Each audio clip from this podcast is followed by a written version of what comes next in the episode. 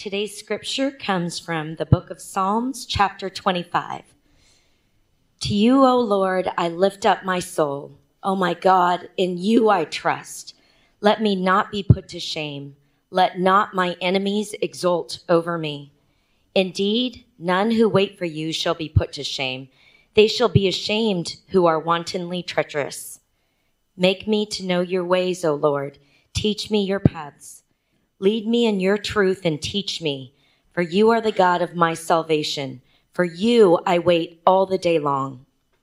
Remember your mercy, O Lord, and your steadfast love, for they have been from of old. Remember not the sins of my youth or my transgressions. According to your steadfast love, remember me, for the sake of your goodness, O Lord. Good and upright is the Lord. Therefore he instructs sinners in the way. He leads the humble in what is right and teaches the humble his way. All the paths of the Lord are steadfast love and faithfulness for those who keep his covenant and his testimonies. For your name's sake, O Lord, pardon my guilt, for it is great. Who is the man who fears the Lord? Him will he instruct in the way that he should choose. His soul shall abide in well-being, and his offspring shall inherit the land. The friendship of the Lord is for those who fear him, and he makes known to them his covenant. My eyes are ever toward the Lord, for he will pluck my feet out of the net. Turn to me and be gracious to me, for I am lonely and afflicted. The troubles of my heart are enlarged. Bring me out of my distresses. Consider my affliction and my trouble, and forgive all my sins. Consider how many are my foes, and with what violent hatred they hate me. O guard my soul and deliver me. Let me not be put to shame, for I take refuge in you. May integrity and uprightness preserve me, for I wait for you. Redeem Israel, O God, out of all his troubles. This is the word of the Lord. You may be seated. I'm really glad to be invited to the pulpit again today. I want to preach on the topic of guidance.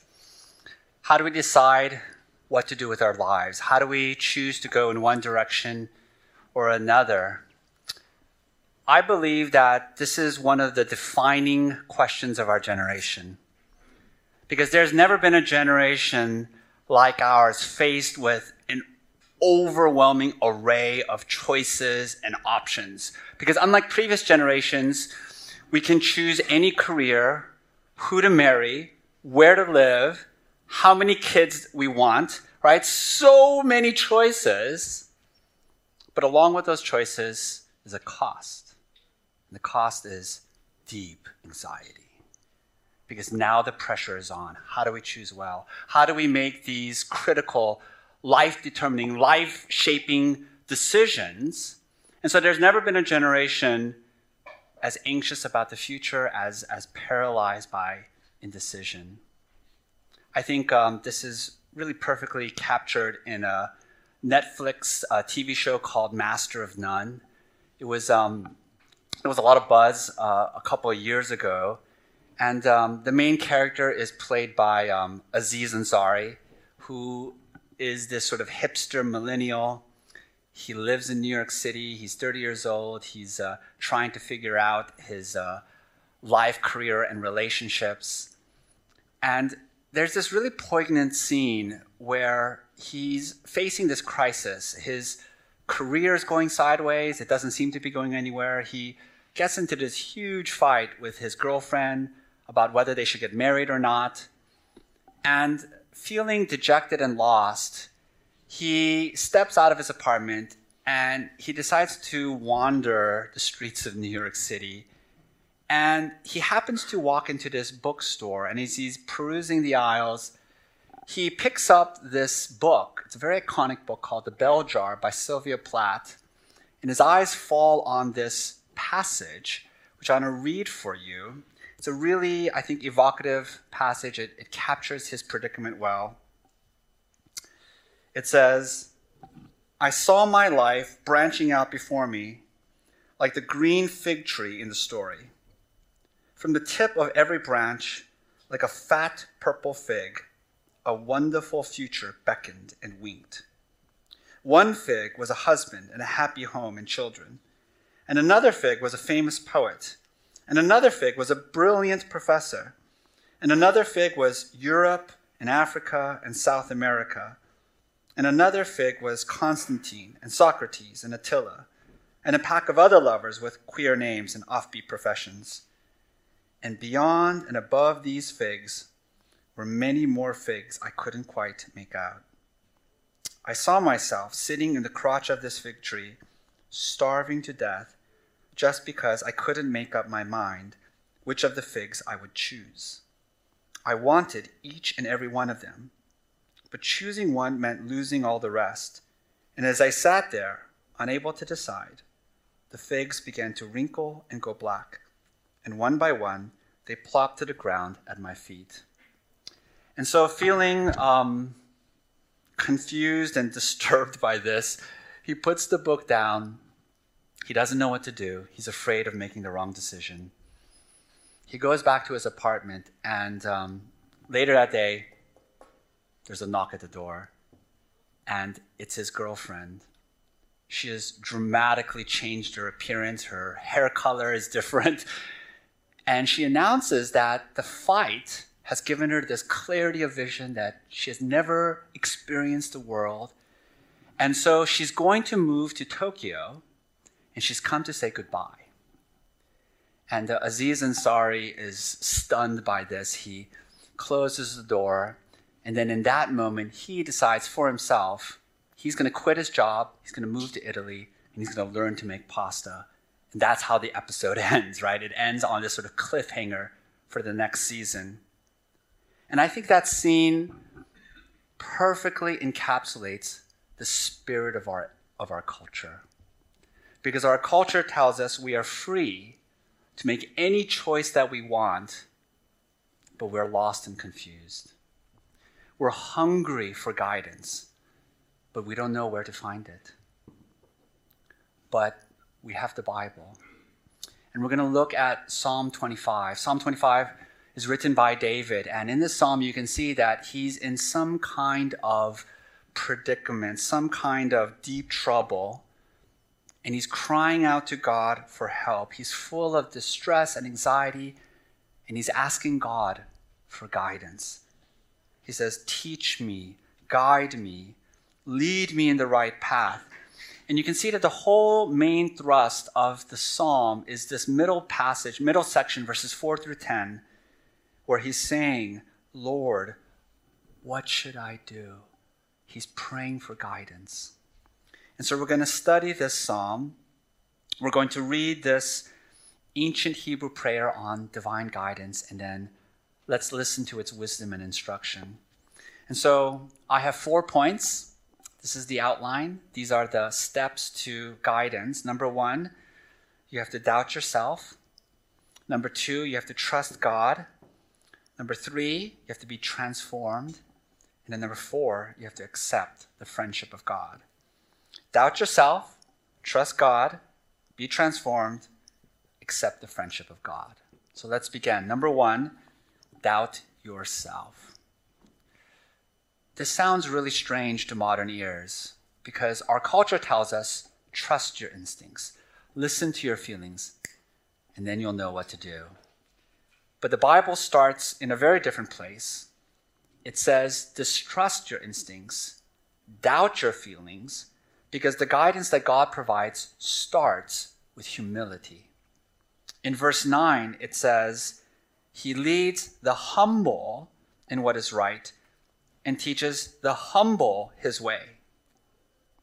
So that humility is the beginning of wisdom.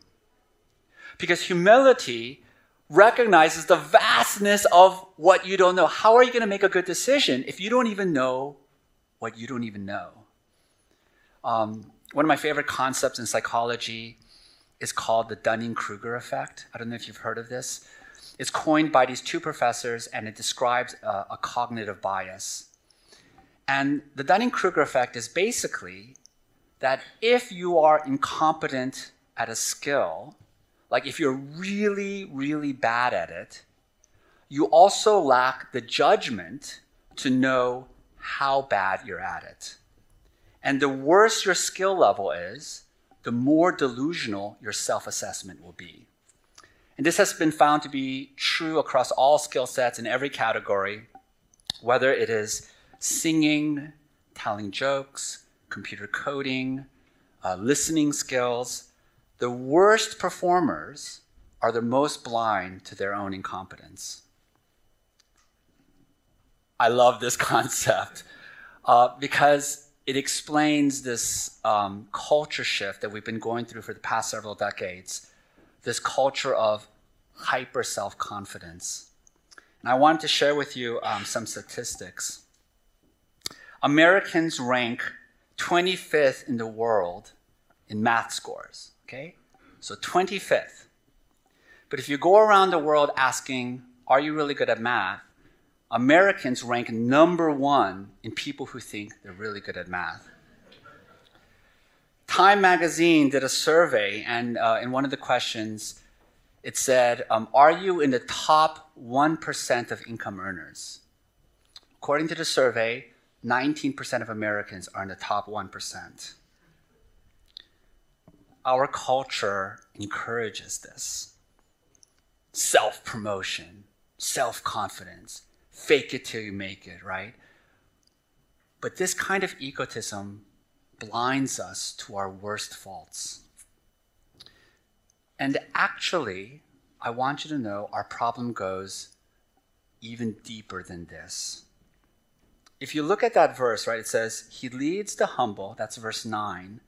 The verse right before it, verse 8, it says, he instructs sinners in the way. What is this telling us? It's telling us that our greatest problem isn't ignorance.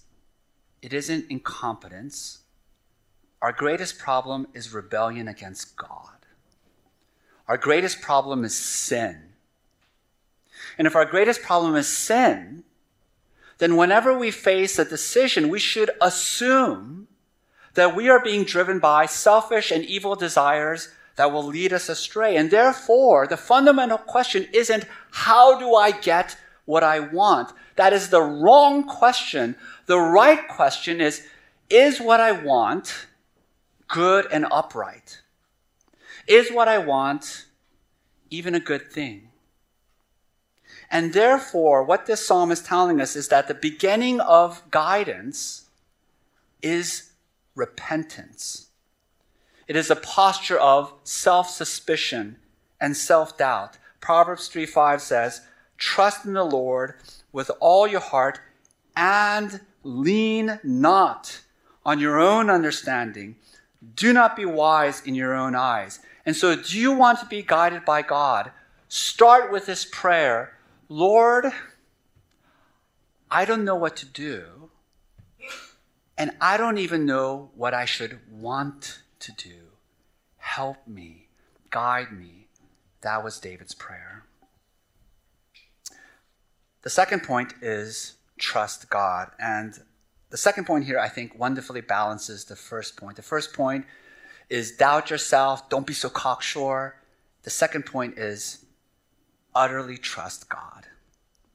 In verse 10, it says, all the paths of the Lord are steadfast love and faithfulness for those who keep his covenant and his testimonies. All the paths of the Lord are steadfast love and faithfulness. Meaning, there are many paths, plural. There isn't just one path, and they all belong to God, and they're all covered in his faithfulness. And so what is this saying? This is saying, ultimately, please listen, whatever you choose to do, it'll be within God's loving purposes for your life. Because you cannot thwart the will of God.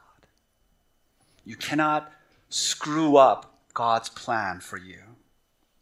Romans 8:28 says, And we know that for those who love God, all things work together for good, for those who are called according to his purpose.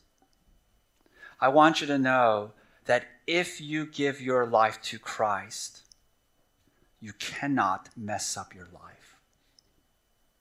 Nothing can ruin your life, not even you. And therefore, hear me now, there are no mistakes in your life. No mistakes. Now, that doesn't mean you can't make stupid, foolish decisions, like straight up sinful decisions. But what it does mean is that when you do, it'll be within God's plan. It'll be part of God's plan. And because he loves you, he will let you suffer some of the consequences. Because oftentimes, the best thing for your maturity and growth is that you make a really awful, terrible decision, and then you suffer the consequences of it, and then you learn from that experience. But you cannot ruin your life. And when you understand this, I want you to know it will give you such incredible peace. It'll give you deep peace, because even your dumb mistakes will be part of God's wise and loving plan. And therefore, relax. Should you take this job or that? Should you marry this person or not? Don't be paralyzed. Pray for guidance. Be humble about yourself. Immerse yourself in the Word. But in the end, just make a decision, because it'll be okay. God is in control. Don't be weighed down by second guessing. Don't think about the road not taken. Don't say to yourself, oh no, I have married the wrong person. Because think about that. If you married the wrong person, that means you're having the wrong kids. If you've had the wrong kids, you've ruined their life forever because you're the wrong parent. Of course not. All the paths of the Lord are steadfast love and faithfulness. I want to share an example from my own life. One of the things that Christina, my wife, and I always laugh about is how we met, just the improbabilities of it all. When I was a senior in college, I started a ministry I called Contact Evangelism. And my vision was that we were going to go out during lunchtime and then tell students about the gospel. So I went out to all these different campus ministries, AACF, InterVarsity, CRU, like a dozen ministries, and I gave them my enthusiastic pitch. And then at the appointed time, we were supposed to meet Friday at noon at Sproul Plaza. We were supposed to meet at the fountain. Nobody showed up. And I waited there for 30 minutes, feeling pretty down on myself.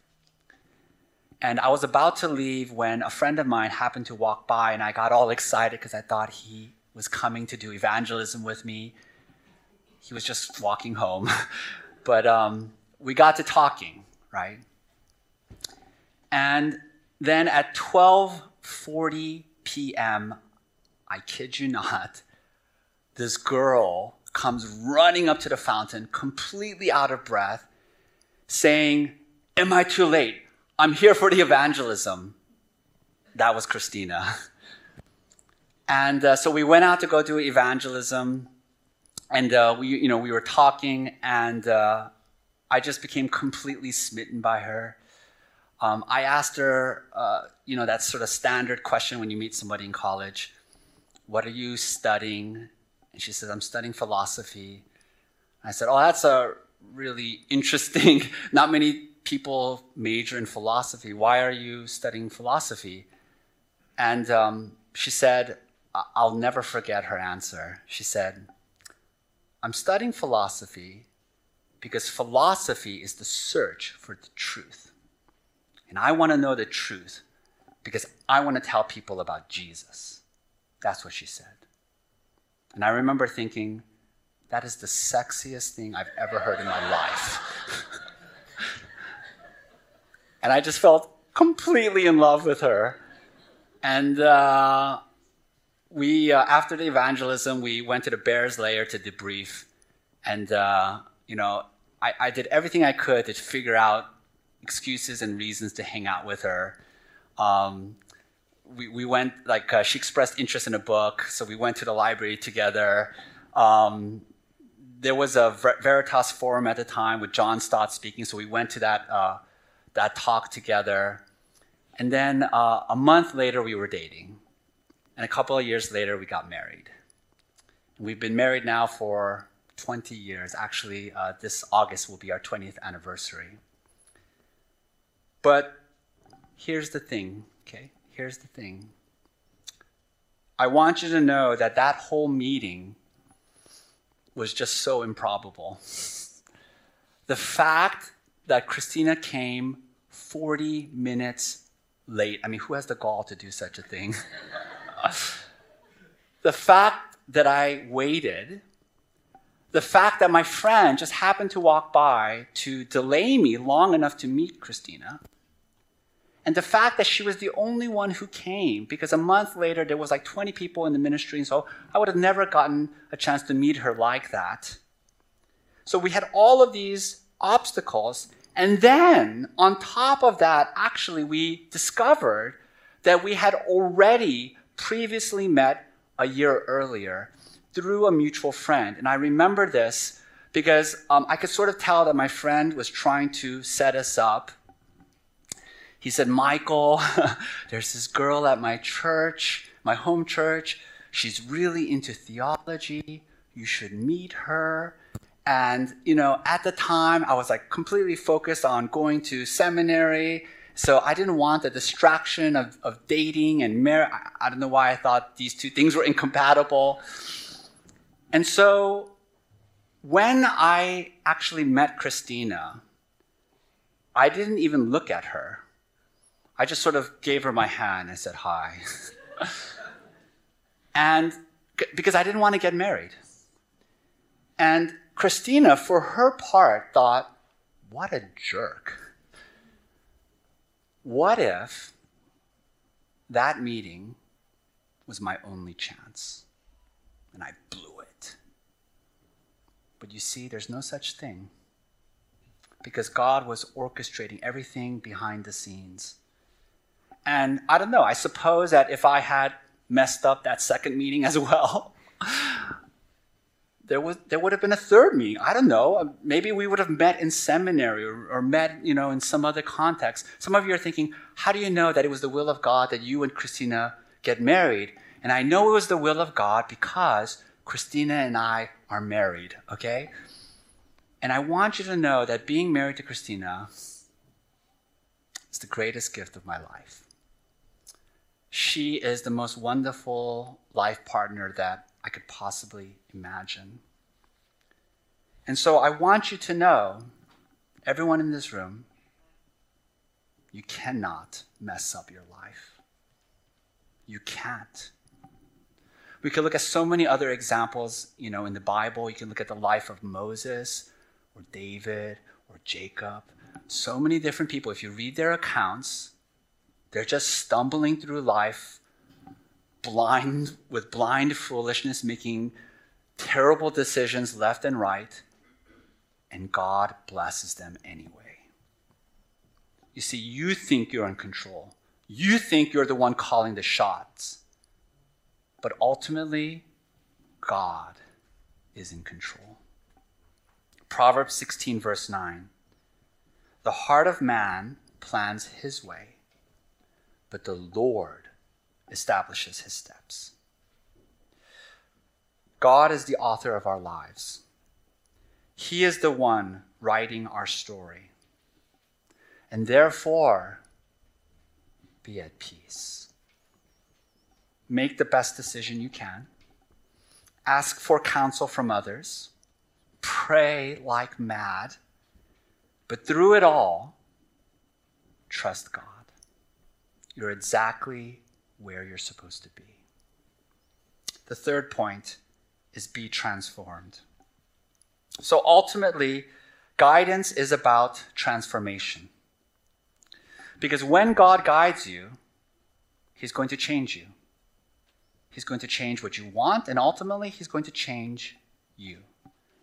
In verse 4, it says, "Make me to know your ways, O Lord. Teach me your paths."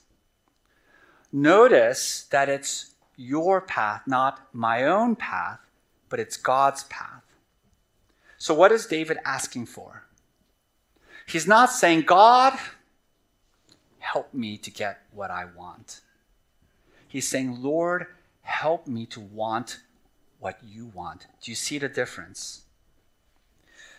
I want you to know that it is possible to spend your whole life on the wrong path. It is possible to spend your whole life on the wrong path. So all along, you're praying for this, you're praying for that, but you are asking for the wrong things. And so how do you get on the right path? Verse 5, David writes, "Lead me in your truth and teach me." Now, when David says your truth, he is talking about the Word of God. He's saying you must read the Bible. Now, I know for a great many of you, this is a disappointing answer because you're faced with this difficult decision, right? Some of you right now, you're facing this critical juncture in your life and you're trying to decide what to do. And you're thinking, you want me to read the Bible. How is that going to help me? But don't you see, we need the Bible. Because so often, our desires and our goals are not shaped by God, but by the world. Proverbs chapter 12, verse 2 says this, "Do not be conformed to this world, but be transformed by the renewal of your mind, that by testing, listen, you may discern what is the will of God, what is good and acceptable and true." Listen, it is so easy to be conformed to the patterns of this world. It is so easy to be seduced by the American dream of prosperity and comfort. One of the most challenging sermons that I've ever heard is by John Piper called "Don't Waste Your Life." And I heard it a couple of years after college, and it rocked my world. In this sermon, he says that there are so many people who are just living for retirement. They can't wait to finally quit their jobs, and then they're going to collect seashells by the beach. And Piper says, if that's all there is, if that's what your life is all about, what a waste that is. And I want to read you this quote, and I'm really doing the quote injustice, because if you've ever heard John Piper preach, you know how passionate and earnest he is, and so try to listen with his voice in mind. This is what he says. "So I ask all of you tonight, are you going to throw your life away? Are you going to buy into the American dream, minimize suffering, maximize comforts and ease, build bigger barns, lay up treasures on earth, covet the praise of man, be happy for 80 years and perish? Is that the way you're going to waste your life? Or are you going to see Christ crucified and risen and reigning and bearing your sins as the infinite treasure in your life, and then make life choices that display to the world his value?" And so John Piper is saying what the Bible is teaching us, which is that our natural inclinations will lead us to a decadent and self-serving life. a small life of small pleasures, a safe life without any need for courage or the grace of God. But the Bible calls us to a big life, a life full of risk and adventure, a life of passion and obedience to the cause of Christ in this dying world. Will you heed that call? Will you submit your life to him? Verse 12 says, "Who is the man who fears the Lord? Him will he instruct in the way that he should choose." Fear God above all else, and then you will become a person guided by God. The last point is accept the friendship of God. Verse 14, it says, "The friendship of the Lord is for those who fear him, and he makes known to them his covenant." And so the imagery of friendship here is of two friends walking side by side, deep in conversation, just pouring out and sharing their hearts and mind with each other. Why does David talk about friendship with God? What does friendship have to do with guidance? And the answer is that what we ultimately need is not guidance per se, but a guide. Not, step-by-step instructions so that, if God were to say to you, tomorrow, I want you to go to this coffee shop at this exact hour. I want you to go up to the guy on your left. He'll be wearing a blue t-shirt. I want you to sit down next to him, and I want you to say these exact words, which will start a conversation, and he is your future husband. Some of you are probably thinking, yes, exactly, that's the kind of guidance I want. No, you don't. No, you don't. Let me explain through an illustration.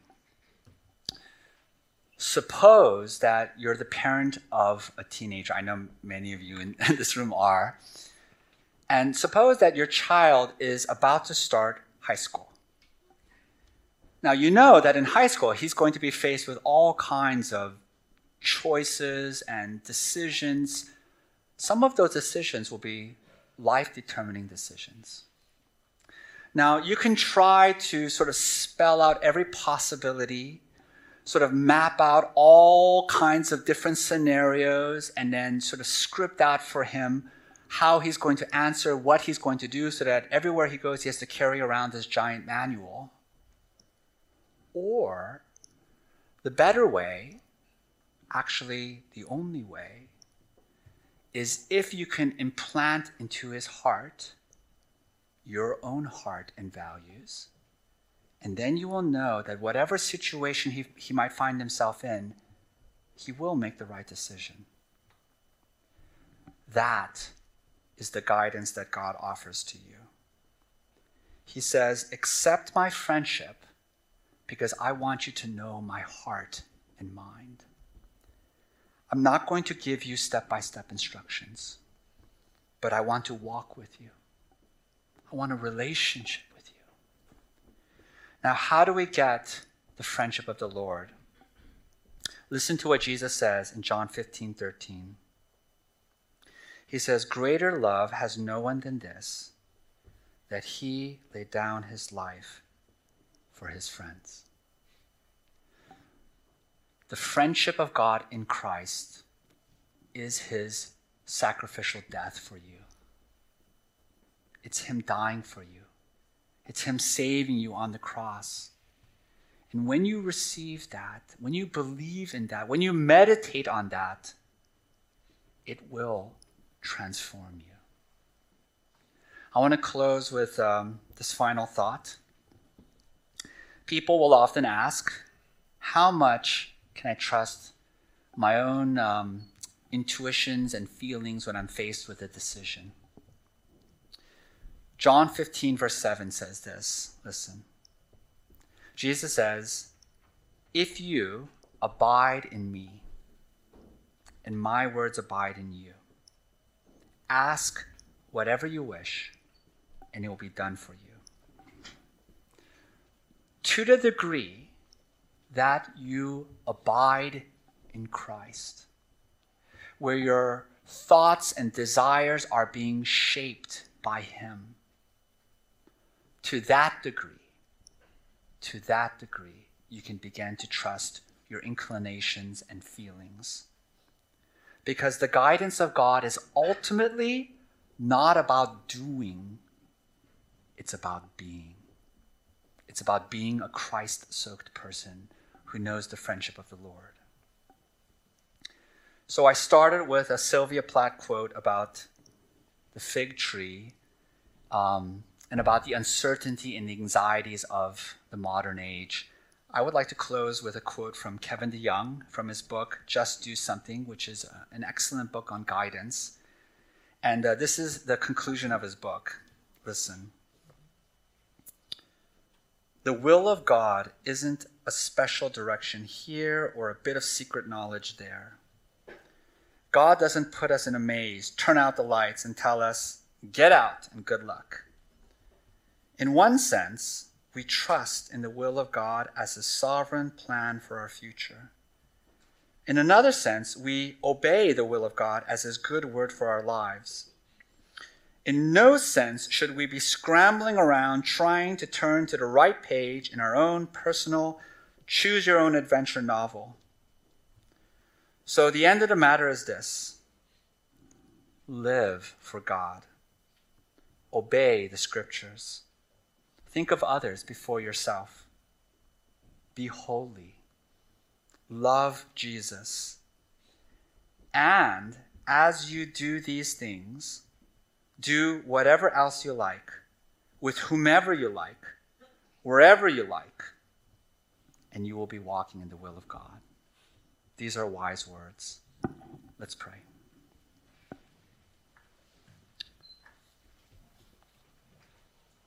Heavenly Father, we confess that by our own devices, by our own ingenuity and human wisdom, we are completely lost. We are wandering around aimlessly, without a direction. But we give you thanks and praise for the light of Jesus Christ. Thank you for His sacrificial death. Thank you for His Spirit that so fills us so that we have Christ in us. And we know that Christ in us is the guidance that we need to live a life that is pleasing to you, that gives you glory and honor, and will give us a full, big life full of meaning and purpose. We pray this in Christ's name. Amen.